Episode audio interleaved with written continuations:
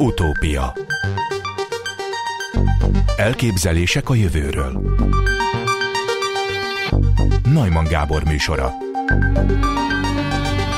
Tegnap, azaz hétfőn volt a Földanya Nemzetközi Napja, amely 1970 óta számít nemzetközi ünnepnek, és Dennis Hayes amerikai egyetemi hallgató már 1970. április 22-én mozgalmat indított a Föld védelmében, és megalapította az Earth Day Network, vagy a Föld Napja hálózatot. Azóta az alternatív energiaforrások kutatója és szakértője lett. Már mozgalmának megindításakor több mint 25 millió amerikai állt mögötte, ma pedig szinte az egész földre kiterjed az általa kezdeményezett mozgalom. Ezernél több szervezet vesz részt benne. Itt van velünk Molnár Zsolt, botanikus és etnoökológus, a MTA Ökológiai Kutatóközpont kutatója, a Hagyományos Ökológiai Tudás Kutatócsoport vezetője. Jó napot kívánok, üdvözlöm a hallgatókat. Önök is részei a Földnapja hálózatnak? Nem. Miért nem? Mi a Magyar Tudományos Akadémiánál dolgozunk, és igaz, hogy számos mozgalmi jellegű tevékenységben részt veszünk, de ebben kimondottan nem. Én sokkal inkább azokhoz a mozgalmakhoz kapcsolódok kutatásaim révén, amik a hagyományoknak a megőrzésében az ökológia szerepét látja. Aha. Tehát e, ez szelektál, tehát hogy csak az új technológiáknak a bevezetéséről szól ez az új mozgalom, illetve a technika vívmányainak a felhasználását javasolja, vagy, vagy mi a probléma? Ö, tehát kezdjük ott, hogy valójában mi az, ami minket, mint kutatókat itt érdekel. Tehát az a kutatócsoport, amiben dolgozom, amit úgy hívunk, hogy hagyományos ökológiai tudáskutatócsoport, annak van egy speciális kutatási területe az ökológia nagy-nagy csomagján belül, ez pedig az az ökológiai tudás, ami azoknak az embereknek a fejébe van, meg tetteibe van, akik nem egyetemen, nem iskolában tanulják az ökológiát, hanem a gazdálkodásuk során. Tehát például mondjuk pásztorok, vagy gazdaemberek Gyimesben, Mongóliában, Iránban vagy Magyarországon, és használják azokat az erőforrásokat, amit ez a szervezet is többek között, mint a, a kollega mondott, ö, védenek, azokat a fajokat, élőhelyeket, tájakat hasznosítják. Csak hogy ők másképp hasznosítják, mint a, mint a tudomány kebelei nevelkedett mérnökök vagy gazdálkodók, ők sokkal inkább egy ilyen több évszázados tudást építettek föl közösségi szinten maguknak, és ezt a tudást használják a természet megóvása érdekében. Tehát sokszor, sokszor tényleg ugyanazok a céljaik, mint, a, mint a, ezeknek az amerikai vagy más európai szervezeteknek, ugyanakkor más tudást használnak ehhez. És ugye ez a nagyon érdekes a kutatásainkban, hogy mi a, miben más az a tudás, amit valaki kutatóként, vagy könyvekből szerez a táj ökológiájáról, és milyen, miben más, milyen az a tudás, amit valaki azáltal szerez, hogy benne él egy tájban, generációkon keresztül mondjuk ugyanazt a legelőt, ugyanazt a mocsarat, vagy ugyanazt az erdőt hasznosítja, és így építi föl a tudást a fajokról, az élőhelyekről és ezeknek a dinamikájáról. Az MTA közleményben számolt be arról, hogy a világ egyik legrangosabb tudományos szaklapjában, a Science-ben 2018. január 18-án megjelent egy tanulmány, ami szerint fordulatra van szükség ember és természet viszonyában.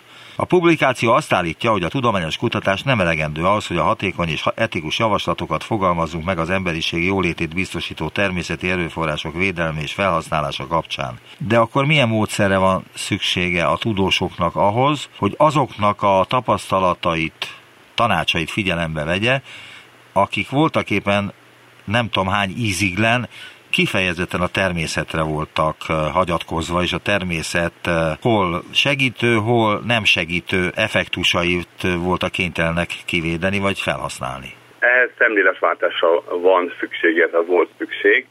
1992-ben volt a biológiai sokféleség egyezménynek ugye az alapköletétele, Rióban, ezt a Riói Egyezményként emlegetjük, és ez volt az az első olyan természetvédelmet célzó világ egyezmény, amely kimondta azt, hogy nem elég a tudománynak a tudása ahhoz, hogy a természetet, ennek ezt az örökséget megőrizzük az emberiség számára, hanem szükség van azokra az ember milliókra, százmilliókra, akiket benszülött, benszülött törzseknek, helyi közösségeknek, szoktunk nevezni, és akiknek ez a bizonyos hagyományos ökológiai tudása van, és azóta egyre több világprogram veszi figyelembe az ő tudásukat. Igen ám, csak amikor mondjuk egy, ez egy másik tudásrendszer tudása, tehát a tudomány az egy tudásrendszer, és a helyi embernek, a helyi közösségeknek a tudás egy másik tudásrendszer.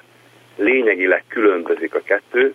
Mind a kettő arra törekszik, hogy megismerje a természetet, azt valamiképpen hasznosítsa is, meg védje is, de mégis csomó mindenben különböznek.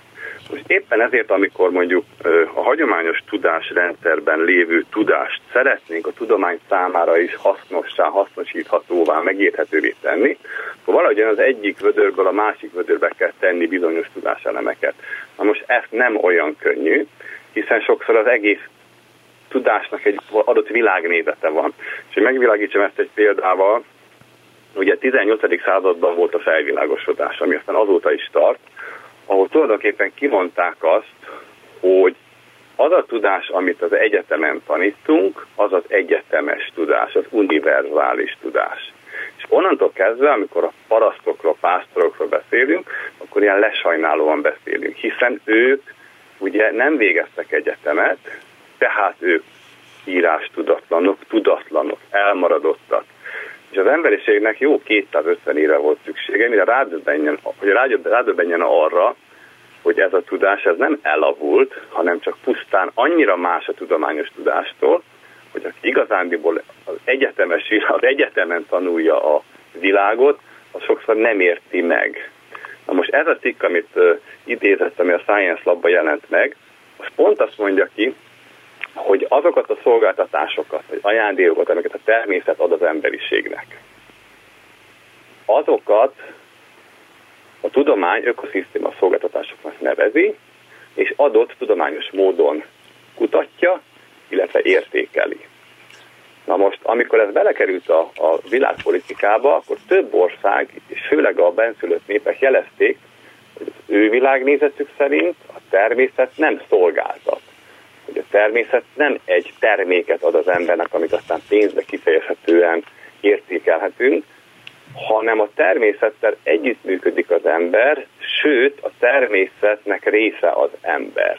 És ugye mi szeretjük azt mondani Európában, hát igen, az európai ember is része a természetnek, de valójában mentálisan nem vagyunk, a, mi modellünkben a természetnek nem vagyunk részei. Mondok egy példát, azt mondja a magyar ugye, hogy kirándul, a német az Ausflug machen, az angol excursion. Tehát amikor mi a természetben megyünk, akkor kimegyünk. Kimegyünk valahonnan, valahova át. Ki. Megvédjük a természetet, ugye magunktól. Tehát magunk, ha mi a természet részei vagyunk, akkor ez, ez, ez az egész nap paradox. És ez a cikk az arra hívja fel a figyelmet, hogy ha mi a természet és az ember kapcsolatáról szeretnénk gondolkodni, akkor egyrészt gondolkodjunk reciprok módon nem csak a természet szolgáltat javakat az embernek, hanem az embernek is van felelőssége a természet felé. Másrészt pedig ne tekintsük minden áron pénzbeli, pénz, pénzértékké alakíthatónak a természet azon ajándékot, amit az ember számára ad, hanem ennél kicsi holisztikusabban próbáljuk meg értékelni. És ezért ezt szeretné hangsúlyozni, hogy többféleképpen nézhetünk a természet és ember kapcsolatára, többféleképpen értékelhetjük az együttműködésnek a, a jóságát, fontosságát, hatékonyságát, nem csak a tudománynak az ökoszisztéma szolgáltatás. Igen, de ez a beszélgetésünk most nem csak úgy nagy általánosságban szól a természetről, az ökológiáról, hogy kinek mit kéne tennie, stb. stb. stb., hanem hát itt van a Damoklész kardja a fejünk fölött, és a globális felmelegedéssel kellene valamit kezdeni és hát sok-sok ökológus nyilatkozott kutat etéren, és nem túl bíztatóak a kilátások, legalábbis úgy tűnik jelen pillanatban. Az IPBES, a, a, az IPBES, a biológiai sokféleséggel és az ökoszisztéma szolgáltatásokkal kapcsolatos kormányközi platform, amely 2012. áprilisában alakult meg a tudomány és a szakpolitikai döntéshozatal közötti kapcsolat erősítése érdekében, E, mit tesz ez ügyben? Magyarország 2012. november 30-án vált a platform tagjává. A platform 25 fős ágazatközi szakértői testületének első két évében két magyar szakértő is a régiónkat képviselte, Milyen platformról van szó, és kik által? Kik hozták létre, mekkora erőforrással rendelkezik, mi az, amit az elmúlt években tett, 2012 óta, vagyis az elmúlt 7 évben, stb. stb. Igen, ez a bizonyos IBESZ-nek nevezett kormányközi ö, nagy szakértői csapat, ez megpróbál újra nekifutni annak a kérdésnek, hogy az emberiségnek konkrétan milyen hatása van a Föld, Földgolyónak a természetére. Megpróbáljuk jobban megérteni azt, hogy az emberiség fölmaradása érdekében miért alapvetően fontos a természet, és hogy a mi tevékenységünk hogyan befolyásolja ezt az együttműködést természet és ember között. Volt már sokféle értékelés a beporzást értékelték, a táj degradáló, a tájdegradációt értékelték, és volt négy úgynevezett regionális értékelés is, én az európaiba voltam benne, és visszatérve hogy az eredeti kérdésére, hogy klímaváltozás vagy nem klímaváltozás, egyenlőre ott tartunk, hogy az értékelések azt mutatják, hogy a a helyi tájhasználatnak az intenzifikálása, a helyi tájhasználatnak a megváltoztatása, magyarul az erdőknek az írtása, gyepek beszántása, szántóföldek intenzívebb vegyszerezése, az sokkal több kárt okoz annak a természetnek, ami minket itt fenntart a Földön, mint a klímaváltozás. Az más kérdés, hogy a klímaváltozás hosszú távú hatásai azok várhatóan növekedni fognak, de egyenlőre a nagy, nagy pusztítást azt mi magunk végezzük a hektár szintjén, a traktor szintjén, vagy a szennyvízberesztés szintjén. Aha. Ez az IBESZ program, ez, amiben egyébként sokat hozzá tudott tenni a korábbi e, tudományos elemzésekhez, az pont amiről korábban beszélgettünk, a hagyományos ökológiai tudás, mert hogy ez az első olyan világprogram, amely nem csak elismeri és respektálja a hagyományos tudást, illetve a hagyományos közösségek tudását, hanem föl is használja az értékelésekben. Mondok egy példát. Elnézést, a... hagyd mondjam én a példát, mert az Ibbesznek a magyar honlapján szerintem ő írta, ön írta a következőket. A Riói Biológiai Sokféleség Egyezmény megalakulása, vagyis 1992 óta E helyi hagyományos tudást egyre gyakrabban ismerik el, mint a természet egyfajta bölcs hasznosításának tudástára, sőt gyakorlati tapasztalatok tára. Azaz a természetvédelme kapcsán ez a tudás hasznos. Pásztorok, hagyományos gazdálkodók, halászok tudása ez. Más szavakat, más fogalmakat használ, mint a tudomány, de a tudományhoz hasonlóan tesztel, ellenőriz, így megbízhatóvá válik. Olvasni a Ibbesz magyar honlapján már az előbb mondtam. Igen, igen, ez, és ez belekerült ennek sok gondolata már az európai értékelésbe is. De az értékelésbe bekerült, de hogyan hasznosítjuk a pásztorok, hagyományos gazdálkodók, halászok tudását? Pontosan azért, hogy a termőföldjeinket ne e, úgy használjuk ki, hogy utána ne lehessen használni a termőföldeket, és segítsen a globális felmelegedés elleni védekezésben.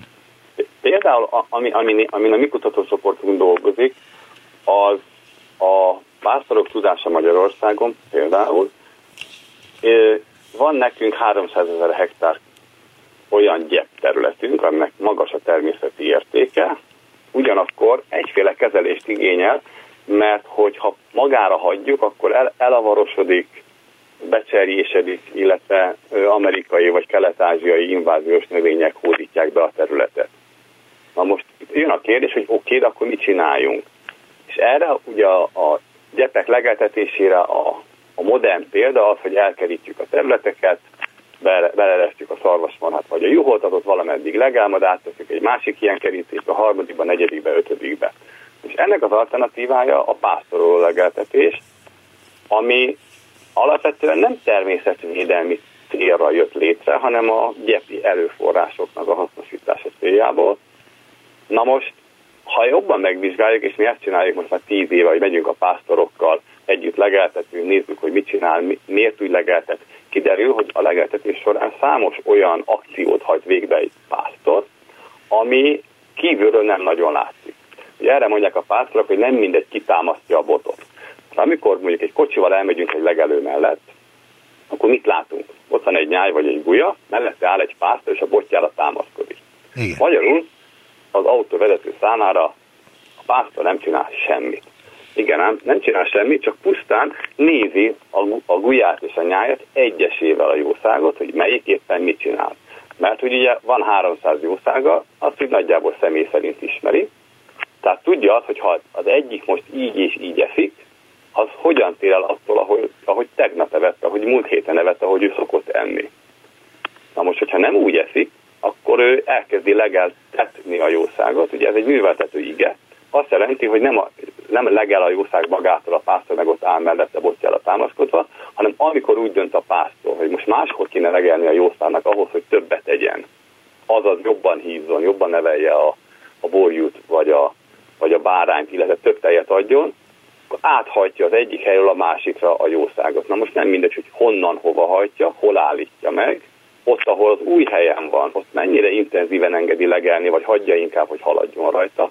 Na most ezt ugye a pásztorság évezredek alatt a legelő kihasználása érdekében fejlesztette ezt a tudást. Manapság, nemzeti parkokon belül ez a tudás ez természetvédelmi kezelési jelentőséggel bír, hiszen ha azt mondja a természetvédelem, hogy ezt a területet intenzívebben kéne meglegeltetni, mondjuk az ott fészkelő madarak miatt, a másik területet kevésbé intenzíven kéne meglegeltetni. Ezt a domboldalt ki kéne hagyni, a másik domboldalt inkább legeltetni kéne. Most inkább a, a cserjéket kéne legeltetni, nem annyira a füveket. Erre a pásztor képes, és a pásztor és a természetvédő együttműködésével át lehet alakítani úgy a legeltetési, hagyományos legeltetési rendszert, hogy természetvédelmi cél, célú legyen, a biodiverzitást, a biológiai sokféleséget őrizze meg.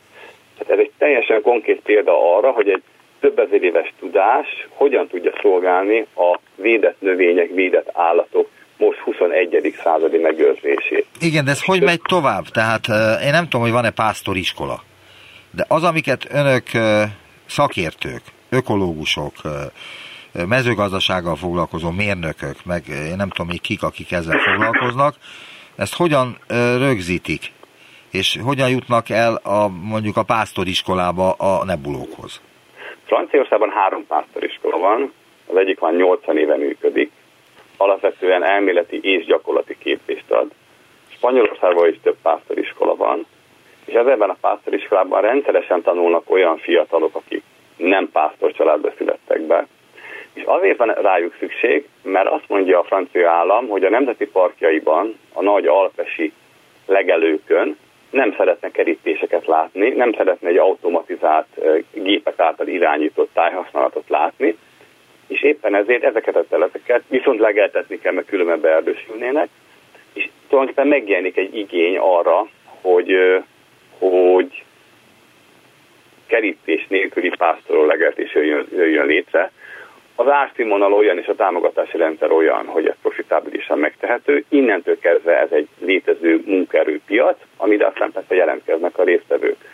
És Magyarországon majdnem jó lenne a helyzet, hiszen a nemzeti parkok értékelik a, a pásztorolálgetetést, Sajnos azért nagyon különféle nyomások alatt eh, állnak a nemzeti parkok a villanypásztorok elterjesztése érdekében, mert hogy nem alakult még ki a, a, az a tudat a gazdákban, hogy a pásztor az nem csak a botját támasztja. A pásztor az például időben észreveszi, ha egy jószág beteg. Kisebb eséllyel hullik el az a tehén, amit, amit időben meggyógyítanak. Ha nem úgy szopik a borjú, azt már a pásztor észreveszi. Ön volt ilyen pásztor mellett? Hát több százszor, igen. Persze, hát ez a lényege a kutatásnak, hogy nem könyvből tanuljuk mi azt, hogy ők mit mond, mit tanultak a természettől, hanem oda megyünk mellé, hát én konkrétan látom. És ki is számoltuk pásztorokkal, hogy hány millió forintot termel pluszba egy pásztor, akkor, hogyha mondjuk 150-200 marhája van a gazdának, és fölbérel egy vagy két pásztort, akkor durván olyan 6-8 millió forinttal nő meg az éves bevétele, hogyha odafigyelő pásztor van, aki figyel arra, hogy ne húgyon el egy jószág, megnövekszik az a kilogramm, amivel leadható a borjú ugye a, a világpiacra, és jobban ki, ki is használják a legelőtt egyenletesebben, kisebb a konfliktus a természetvédelemmel, mert hogy emberre jobban lehet egyeztetni, mint egy, egy villanyvezetékkel, ami csak körbeveszi a jószágot. Úgyhogy erre megvannak a példák, egy kicsivel többet kéne fizetni a pásztoroknak, és főleg elismerni az ő tudásukat, és aztán pedig követelni tőlük. Mert ha valaki megfizeti a pásztort és elismeri a tudását, akkor követelhet is tőle, magyarul kölcsönössé válik a, a, a dolog, és egy ilyen pásztor az jövedelmet hoz, konfliktus csökkent, egészségesebb állatokat hoz létre, és egészségesebb legelőt is, tehát magyarul a természetvédelem számára is jó. Na most indulnak azok a mozgalmak, amik ezt kezdik észrevenni, de például ma reggel hallottam egy hírt, hogy egy újabb legelő területen váltotta le a pásztort, a villanypásztort, úgyhogy azért a, a tendencia még meg nem fordult, csak már sokan szeretnék, ha megfordulna. Tehát akkor ön azt mondja, hogy a villanypásztor az káros a mezőgazdaság számára, illetve a földterületek újrahasznosítása szempontjából sokkal kevésbé jó. Ugye a fölhagyott legeltetés, amikor teletet nem legeltetnek, az a, az a legrosszabb. Hogyha azon valamiféle legeltetés van, az már jó. Hogyha ez a legeltetés anyagi hasznot hoz a föld tulajdonosnak, illetve a jószág tulajdonosnak, az még jobb. És hogyha ez a haszon, úgy képződik, hogy közben a természeti erőforrást is megvédjük, akkor még jobb. És hogyha úgy vegyük meg a természeti erőforrást, hogy közben a védett növények, tehát a természeti értékek is maradnak, az az ideális. Mondta, hogy több száz szor volt pásztor mellett megfigyelni, hogy milyen munkát végeznek. Elbírna ön egy kétszázas mondjuk egy gulyával? Nem. Azért nem, mert hogy én kutató vagyok, és nem az egész rendszert kutatom, tehát például nem értek az állatgyógyászathoz. Ha valaki valamihez nem ért, az nagyon nehezen... De a pásztor sem ért, gondolom, a gulyás sem ért. Állatgyógyászathoz? Ért hozzá? Hát abszolút ért hozzá. Ez a, ez a, fő, ez az egyik, egyik fő tudás eleme, hogy észreveszi, hogy milyen betegsége van egy jószágnak, diagnosztizálni tudja, elég gyakran gyógyítani is tudja, viszont van, egy nagyon érdekes dolog, mert tulajdonképpen rámutatott, két dolog. Az egyik az, hogy hibrid tudás. A hibrid tudás az, amikor egy, egy tudás, még egy pásztorban levő tudás nem pusztán az a generációkon keresztül ívelő ősi hagyományos tudás, hanem van benne abszolút modern tudás is. Tehát a pásztorok interneteznek, főleg a feleségeik mondjuk, vagy a gyerekeik. A mobiltelefon az egy abszolút használt dolog. Az állatorvoson úgy beszélgetnek, hogy a diagnózis az még hagyományos, tehát a pásztor megmondja tulajdonképpen, hogy mi baj a jószágnak, hiszen látta tegnap is, tegnap előtt is, múlt héten is, múlt héten abban is, de már az orvosságot mondjuk a, a, a, az állatorvos ö, ö, adja, arra a tudományos tudásra épülve, ami az állatorvos tudomány. Ez a hibrid tudás ez nagyon-nagyon izgalmas, ez a természetvédelmi pásztornál is megjelenik, hogy egyszerre az ősi tudás, vagy lehet összekapcsolni a túlzoknak a védelmével, vagy valamelyik ritka orchidea faj védelmével. A másik, amire most itt rámutatott, az az, hogy Mária Terézia betiltotta a pásztoroknál a gyógyítást, mondván, hogy csak az gyógyíthat állatot, aki az univerzális tudással, az egyetemi tudással, az egyetemes tudással, az egyetemi végzettséggel. Igen, igen, igen. Onnantól kezdve tulajdonképpen tilos a, a pásztornak gyógyítani. Ami kicsit abszurd, ha belegondolunk, hogy, hogy egy, egy néhány száz éves egyetemi történet kiszorít egy sok ezer éves gyógyászati tudást. Nyilván a pásztorok azóta is gyógyítják a jószágukat, és a jó állatorvost, amennyire én tapasztaltam, a jó állatorvos pont attól jó állatorvos, hogy elismeri a pásztornak a, a tudását, és együtt működik. Hiszen amikor megérkezik az állatorvos, és neki ott van néhány perc ideje, hogy diagnosztizáljon egy adott helyzetet, akkor neki nagyon-nagyon sokat segít a pásztor diagnózisa. Nyilván a pásztor nem fogja bemondani a latin nevét annak a betegségnek, vagy nem feltétlenül fogja bemondani, ugyanakkor a tüneteket sokkal jobban ö, ö, időrendbe tudja állítani, mint az az állatorvos, aki épp csak megjelenik a területen. Utópia Továbbra is Molnár Zsolt a vendégem, és itt a hagyományos tudás és a modern tudás közötti, mint ahogy kiderült, átjárható tudásról van szó, tehát egy pásztor képes elsajátítani a legmodernebb technikai, meg egyéb újdonságokat ahhoz, hogy megfelelően tudja terelni a nyáját. De most én átterelném a szót arra, amit én kérdeztem is, hogy ezt a fajta tudást mennyiben veri kenterbe az, ami napjaink legsúlyosabb problémájának tűnik, a globális felmelegedés. Ránézek a hatalommal bíró emberekre, és azon tűnődöm, hogy tettek mindent ilyen bonyolultá. Hallom, ahogy azt mondják, a klímaváltozás mekkora fenyegetést jelent, majd látom, ahogy tovább mennek, mint mi sem történt volna. Mondta Greta Thunberg, egy 16 éves svéd kislány, majd azt is mondta, hogy nem változtathatjuk meg a világot úgy, hogy a szabályok szerint cselekszünk, hiszen magukat a szabályokat kell megváltoztatni. Ön mit szól Greta Thunberg megjelenéséhez? Aki a svéd parlament előtt hát osztogatta a röplapjait és hirdette azt, hogy figyeljenek fel emberek, a globális felmelegedés mindent tönkre tehet. Hát több mindent gondolok, gratulálok neki, és remélem, hogy 7 milliárd követője lesz. Ez egy nagyon érdekes kérdés, mert hogy pontosan amiket az, főleg az idézetnek az elején mondott, az nekem azt jutott ki eszembe, amit egy francia antropológussal beszélgettem. Ő azt mondja, hogy van egy adott technológiája egy emberi közösségnek, mondjuk egy országnak, vagy egy törzsnek, vagy a világnak, az egésznek, és ezt a technológiát mi működtetjük. Ezzel a, ebben a technológiával hozzuk létre ugye az élelmiszert, építünk házakat, harcolunk és mindenféle dolgot. És ahhoz, hogy ez a technológia jól működjön, ahhoz kell egy adott szerkezetű társadalom.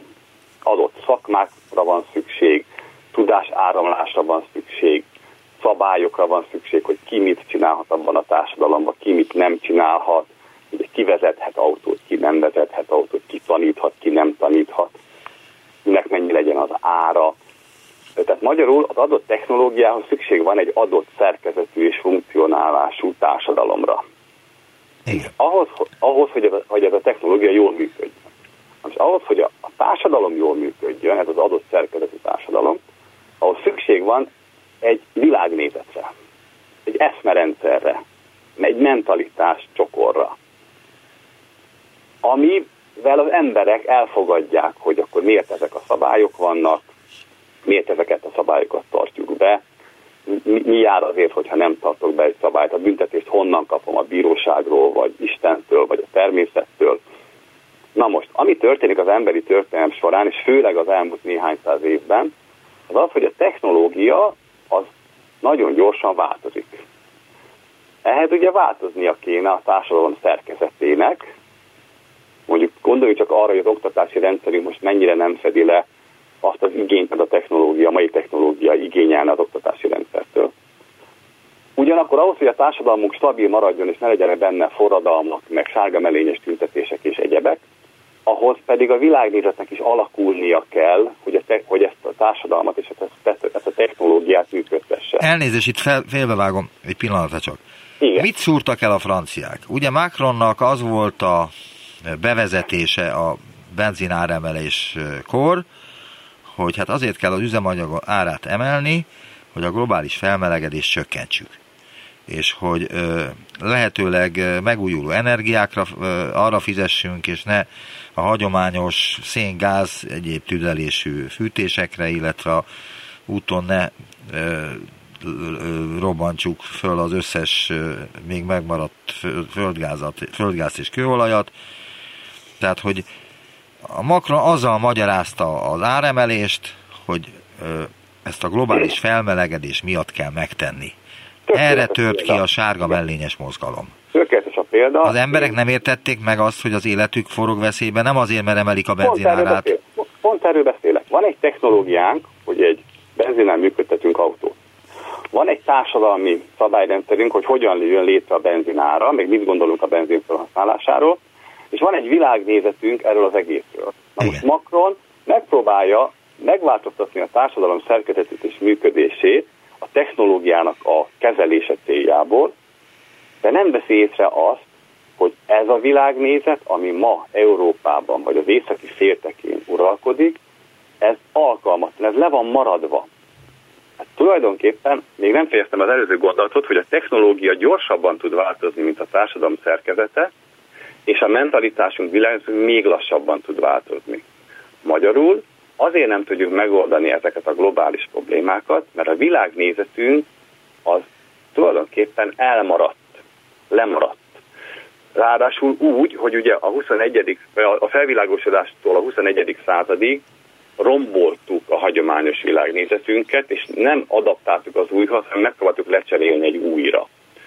Egy liberálisabb, pénzközpontú, globalistább világnézetre, és láthatóan ez a világnézet nem tudja karban tartani azt a technológiát, ami közben létrejön. Magyarul, akár milyen furcsán is hangzik, ahhoz, hogy a klímaváltozás kérdését megoldjuk, az alapvetően a technológiai fejlődésünket kell lefékezni, ahhoz, hogy esélyt adjunk a társadalomnak, hogy alkalmazkodja, megtanulja használni azt a technológiát, ami már rendelkezésünkre áll, és kifejlesz azt a világnézetet, azt a mentalitást, amivel ezt a társadalmat fönn tudja tartani.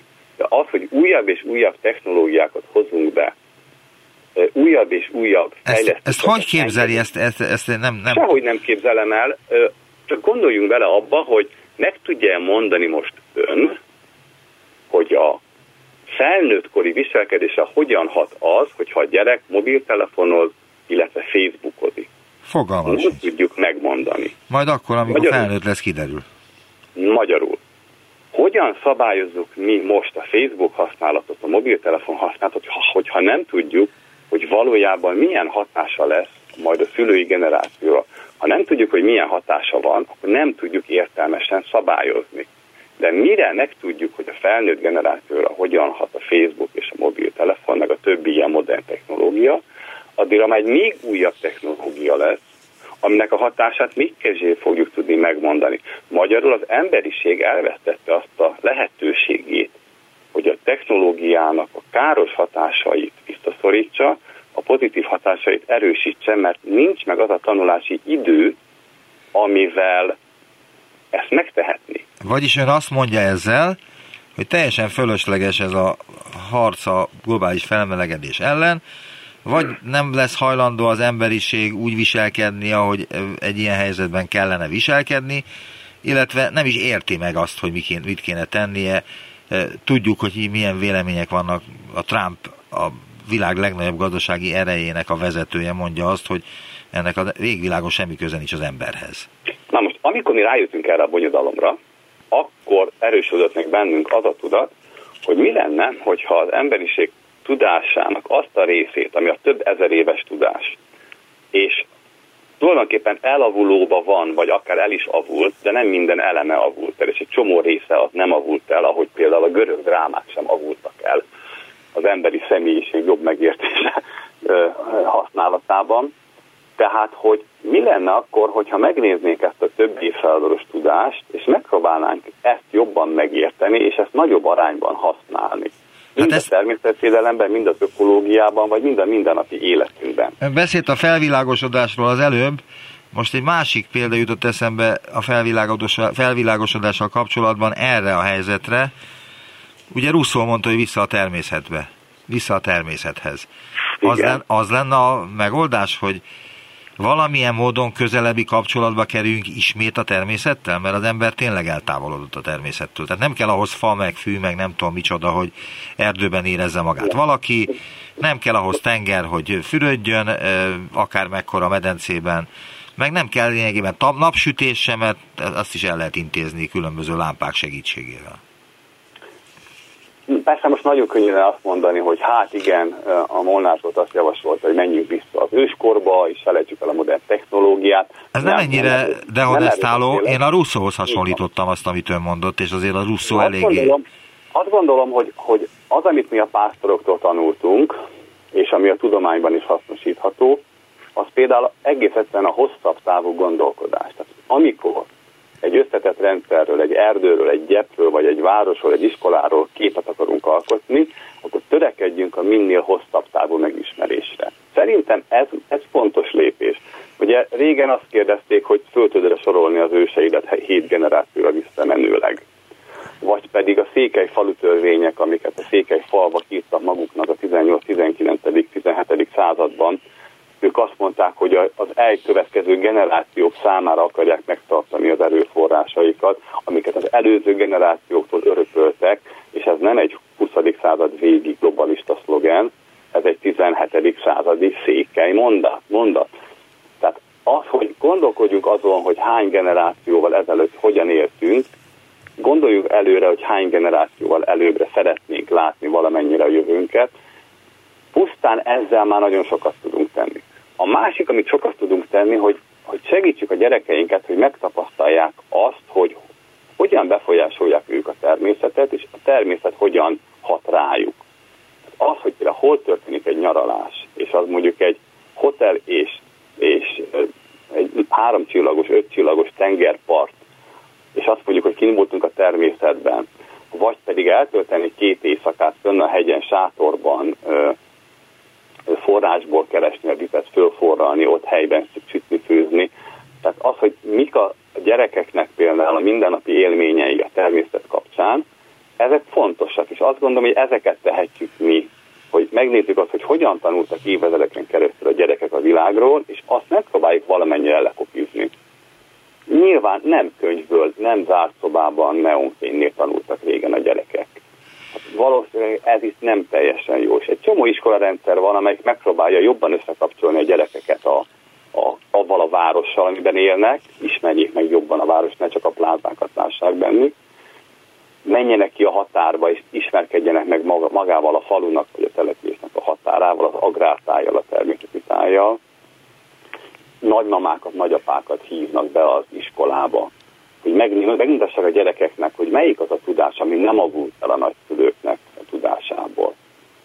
És akkor persze látják, hogy mi az, ami elavult, vagy ami ami ma nem úgy szokás, de egy az egybe kidobni az előttünk lévő generációk tudását, és mindig a modernitásra vágyakozni, na itt, itt az a hiba, az a mentalitási hiba, ami mondjuk kiszöbölésre szorulna. Még egy idézetet felolvasnék. Azt akarom, hogy érezzék a félelmet, amit én érzek minden nap. Azt akarom, hogy cselekedjenek. Azt akarom, hogy úgy cselekedjenek, mintha krízis lenne. Azt akarom, hogy úgy cselekedjenek, mintha az otthonuk lángolna. Mert ez történik. Mondta Gréta, ez a bizonyos svéd 16 éves kislány a Davoszi Világgazdasági Fórumon, ahol egyébként beszédet is mondott. Ön szerint igaza van? Krízis van? Mondok egy analógiát erre. Van az ENSZ-nek egy olyan szervezete, ami a bentülött népeknek a platformja. Ennek kint voltam tavaly New Yorkban az ülésén, és ott úgy megy a, a módi, hogy három-öt perces blokkokba szólalnak fel különböző ausztrál, afrikai, indiai törzsek, és mondják el a panaszukat a világ felé, és azt például igen gyakran fiatalok olvassák föl, méghozzá úgy, hogy miközben a, a, a névtábla mögött a mikrofonba olvassa föl a, a hozzászólását a fiatal, mögéje áll annak a népnek az időse, középidőse, más fiatalja, sőt a teremből elkezdenek oda szivárogni emberek, és tulajdonképpen mire a 3-5 perces hozzászólást befejezi, mögötte áll 5-10-20 ember mutatván azt, hogy ez nem egy ember kiáltása, hanem ez egy és szolidárisak vagyunk ezzel kapcsolatban. Úgyhogy, úgyhogy ez a leányzó, ez, ez most küzd, minél többen állnak mögéje, annál jobb. Az a nagyon fontos, hogy ez a leányzó, ez ne csak szólamokat mondjon, hanem ő is kapja meg azt a lehetőséget, hogy, hogy távlataiban valóban megértse a világot. Megmondom, mire gondolok van ez a mondás, hogy gondolkodj globálisan, cselekedj lokálisan. Igen. Na most ki képes globálisan gondolkodni? Hát én már találkoztam néhány ilyen emberrel. Tehát valójában az homo sapiens, az ember agya nem képes igazándiból arra, hogy globálisan gondolkodjon. Ezért hangsúlyozza minden egyes közösség, amit mi hazafiságnak nevezhetünk, a, ugye Szabó na most nem igazán be neve, Szabó Zoltán szerelmes földrajtában ugye földrajzi hazafiságnak nevezi, hogy van egy szülőföldünk, azt tudjuk megismerni, annak a kultúrát tudjuk megismerni, ez adja meg a, a bennünk azt a tiszteletet, hogy más kultúrákat is tiszteljünk, szemben a történeti hazafisággal, ami ugye hódító, amit tulajdonképpen amikor a nacionalizmusról beszélünk, és negatív értelmét veszük a nacionalizmus, csak az a, a történeti hazafiság. De a földrajzi hazafiság az, amikor az ember megérti a saját környezetét, mint társadalmi környezetét, mint természeti környezetét, és ez, ezek irányítják a tetteit.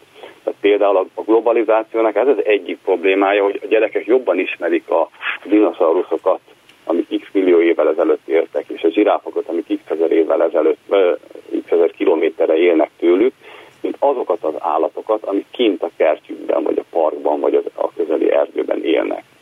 Tehát, hogy a vétának úgymond ezt üzenném, hogy segítse azt a folyamatot, hogy ismerve, vagy, vagy elfogadva a globális változások globális léptékét, akarjuk megismerni a helyi környezetünket, és utána tudunk helyileg értelmes dolgokat cselekedni.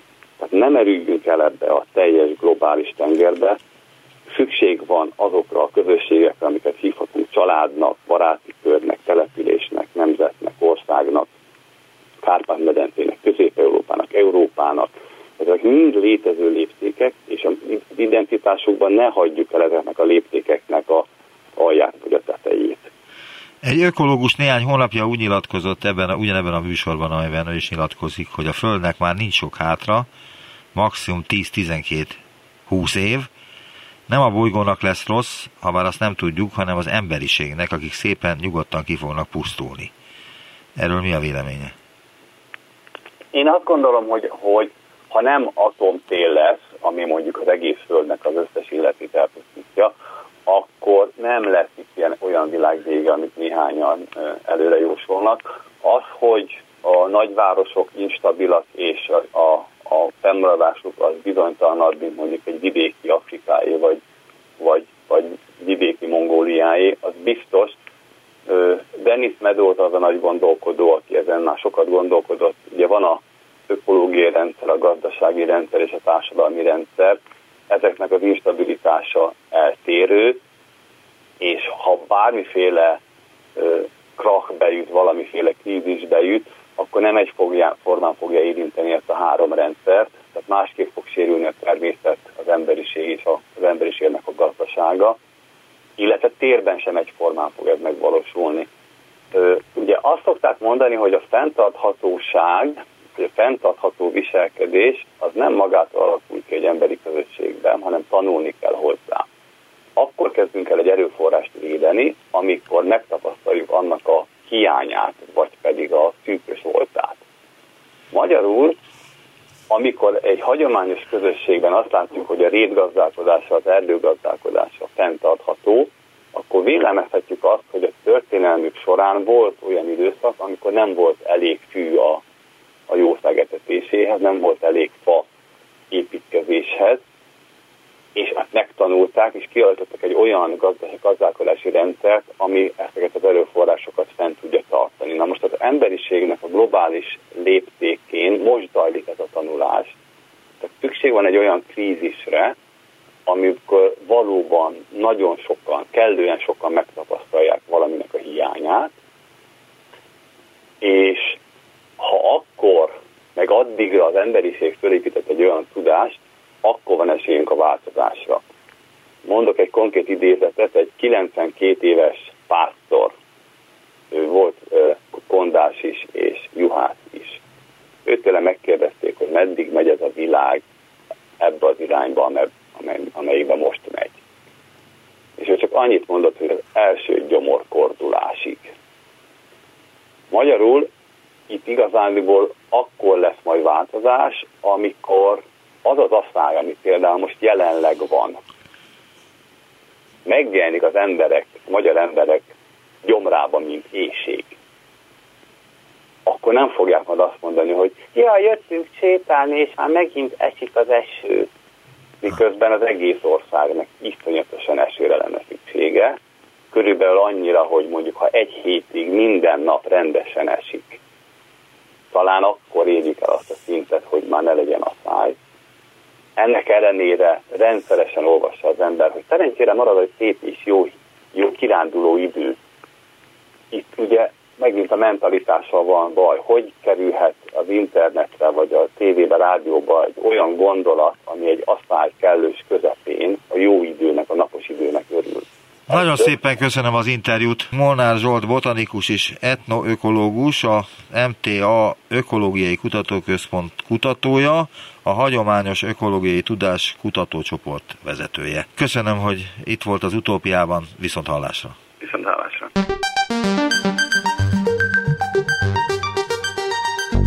Visszaértünk a jelenbe. Neumann Gábor Utópia című műsorát hallották.